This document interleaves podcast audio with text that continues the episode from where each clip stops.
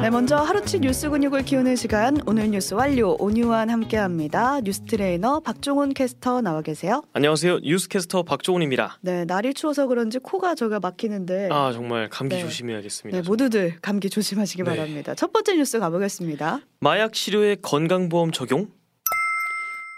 최근 잇따른 연예인 마약 의혹을 비롯해서 마약이 진짜 사회적 이슈잖아요. 그렇습니다. 출구 없는 미로라고 할 정도로 중독성이 큰 게 문제인데 네. 이 부분을 해결하려고 건강보험이 마약 중독 치료도 커버해 준다고요. 그렇습니다. 이 보건복지부가 지금 마약 중독자의 치료 보호 비용에 건강보험 적용한 안건을 상정하겠다고 밝혔는데 음. 이게 심의가 통과가 되면 내년 1월에서 3월께 시행이 될 것 같습니다. 통상 건강보험이 적용이 되면 이 환자 본인 부담금이 전체 치료 비용의 30% 정도가 되거든요. 그렇죠. 그러니까 보건복지부는 이 개인이 부담하게 될 30%까지도 정부 예산으로 지원을 하겠다 이렇게 오. 밝혔습니다. 그럼 환자가 나 마약 중독에서 벗어나겠다 이런 생각만 있으면 치료비가 영원인 거네요. 그런 셈이죠. 그런데 음. 이제 다만 소득 제한을 두는 방안도 함께 검토를 하고 있다고 하는데 뭐 사실 연예인, 재벌 3세 이런 사람들까지 지원할 필요가 있느냐 이런 음. 지적이 있기 때문입니다. 네. 그리고 사실 지금도 이 마약 중독 치료 보호 대상자 같은 경우에는 치료가 무료로 되긴 하거든요. 음. 근데 이거는 지금 건보 예산이 아니라 정신응급 의료센터 예산으로 하고 있습니다. 네. 근데 이 대상자들이 점점 늘어나고 있거든요. 그래서 지금 정신응급 의료센터 예산은 이미 거의 소진이 됐고 향후에도 지금 계속 늘 걸로 보이는 만큼 이 중독 치료는 건보 예산을 쓴다 이런 안건이 나오게 된 겁니다. 네. 근데 또 건보 재정도 넉넉하지 않은 상황이라서 그렇습니다. 건보 예산의 이런 건전성은 지키면서 마약 중독 치료에도 좀 현실적으로 도움이 되는 방향으로 논의가 이어졌으면 좋겠습니다. 네.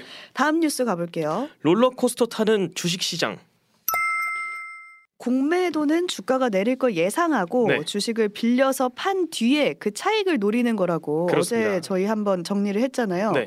근데 공매도를 금지하겠다 발표한 첫날이 어제였는데 주식 시장이 급등했어요. 그렇습니다. 근데 오늘은 급락에 급락을 또 거듭했습니다. 그렇습니다. 진짜 롤러코스터인데 오늘은 코스피 지수가 2.33% 그리고 코스닥 지수가 1.8% 내리면서 마무리를 음. 했습니다. 코스피 같은 경우에는 어제 5.66% 급등했거든요. 그렇죠. 하루 만에 지금 상승분의 상승, 상당량을 반납한 셈입니다.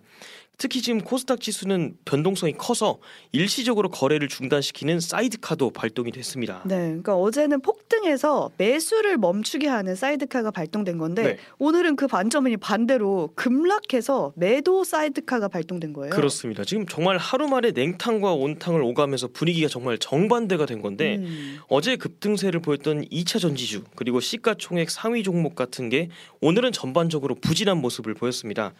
그리고 공매도 첫날 금지 첫날이었던 어제 같은 경우에는 이 외국인들이 하락에 배팅을 하려고 준비를 하고 있다가 음. 어? 안 떨어질 것 같네? 이러면서 하락 배팅을 만회하려고 주식을 사들였고 그래서 이제 아. 주가가 올라간 건데 오늘은 이걸 다시 파는 쪽으로 가닥을 잡으면서 이 주가가 확 때- 내려가는 게 아니냐 이런 예상이 나오고 있습니다. 네, 진짜 증시가 그야말로 롤러코스터를 타는 중인데 그렇습니다. 공매도 금지시킨 정부 조치 때문에 이렇게 된 거 아니냐라는 느낌도 드는데 어떤가요? 금융당국의 반응은 뭔가요? 일단은 지금 공매도 금지 때문은 아니라는 입장입니다. 사실 어. 김주현 금융위원장 같은 경우에는 금융시장은 이 많은 요인에 의해서 움직이기 때문에 뭐 하나로 보는 것은 좀 뭐 사후적으로 편하게 이야기를 하는 거다 음. 이렇게 발언을 했고요.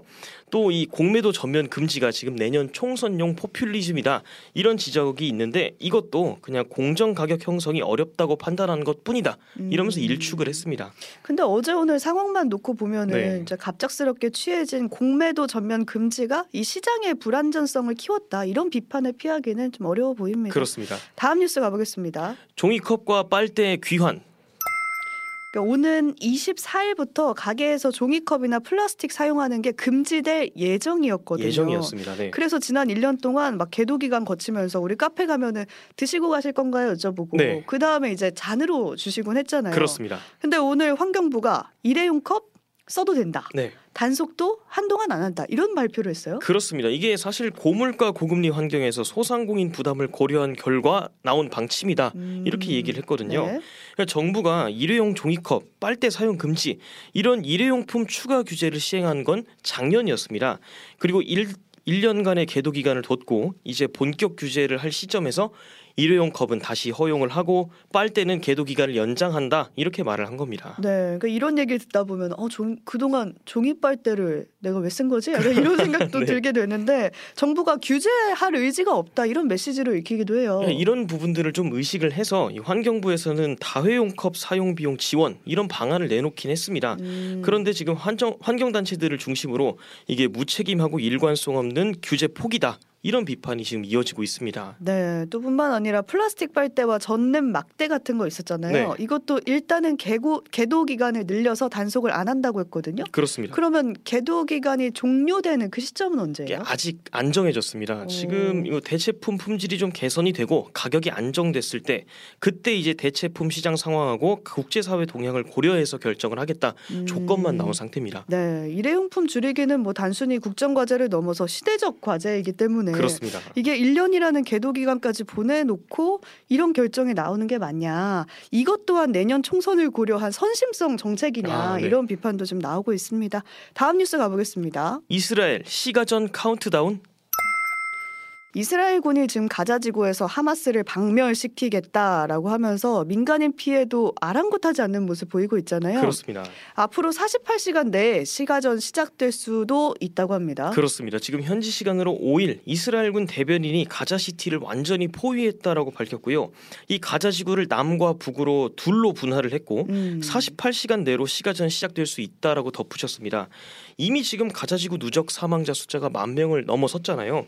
이게 더 많아 질 거다라는 우려가 커지고 있습니다. 아, 그러니까 하마스가 또 억류하고 있는 인질들도 있잖아요. 네. 그 인질들의 안전도 걱정이 되는데 인질 중에 전쟁과는 전혀 관련이 없는 이주 노동자들도 많이 끼어 있다고요. 그렇습니다. 특히 태국 출신 이주 노동자들이 54명 정도 인질로 잡혀 있는 상태인데 오. 이게 외국인 인질들 가운데서는 압도적으로 많은 수치입니다.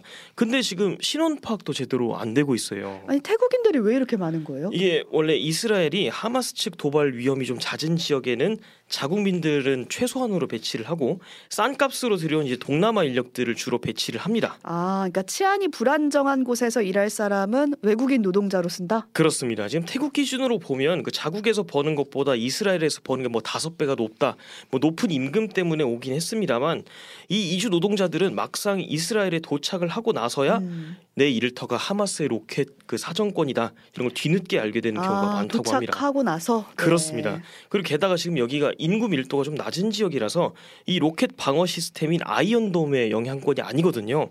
그런 것은 물론이고 지금 최소한의 공습 대피소조차도 없어서 이 컨테이너 같은 데 숨어야만 하는 그런 현실이라고 합니다. 네, 그러다가 지금 인질로까지 잡혀온 건데 네, 이스라엘 하마스 전쟁에 이주 노동자 이슈까지 껴있다는 사실을 지금 알았네요. 네. 그렇습니다. 태국 정부가 지금 인질 석방 위에서 나서고는 있다고 하는데 성과는 아직 나고 있지 않다는 점 알려드리면서 오늘 여기까지 박종훈 캐스터와 하루치 뉴스 근육 키워봤습니다. 고맙습니다. 고맙습니다. 오늘 뉴스 완료.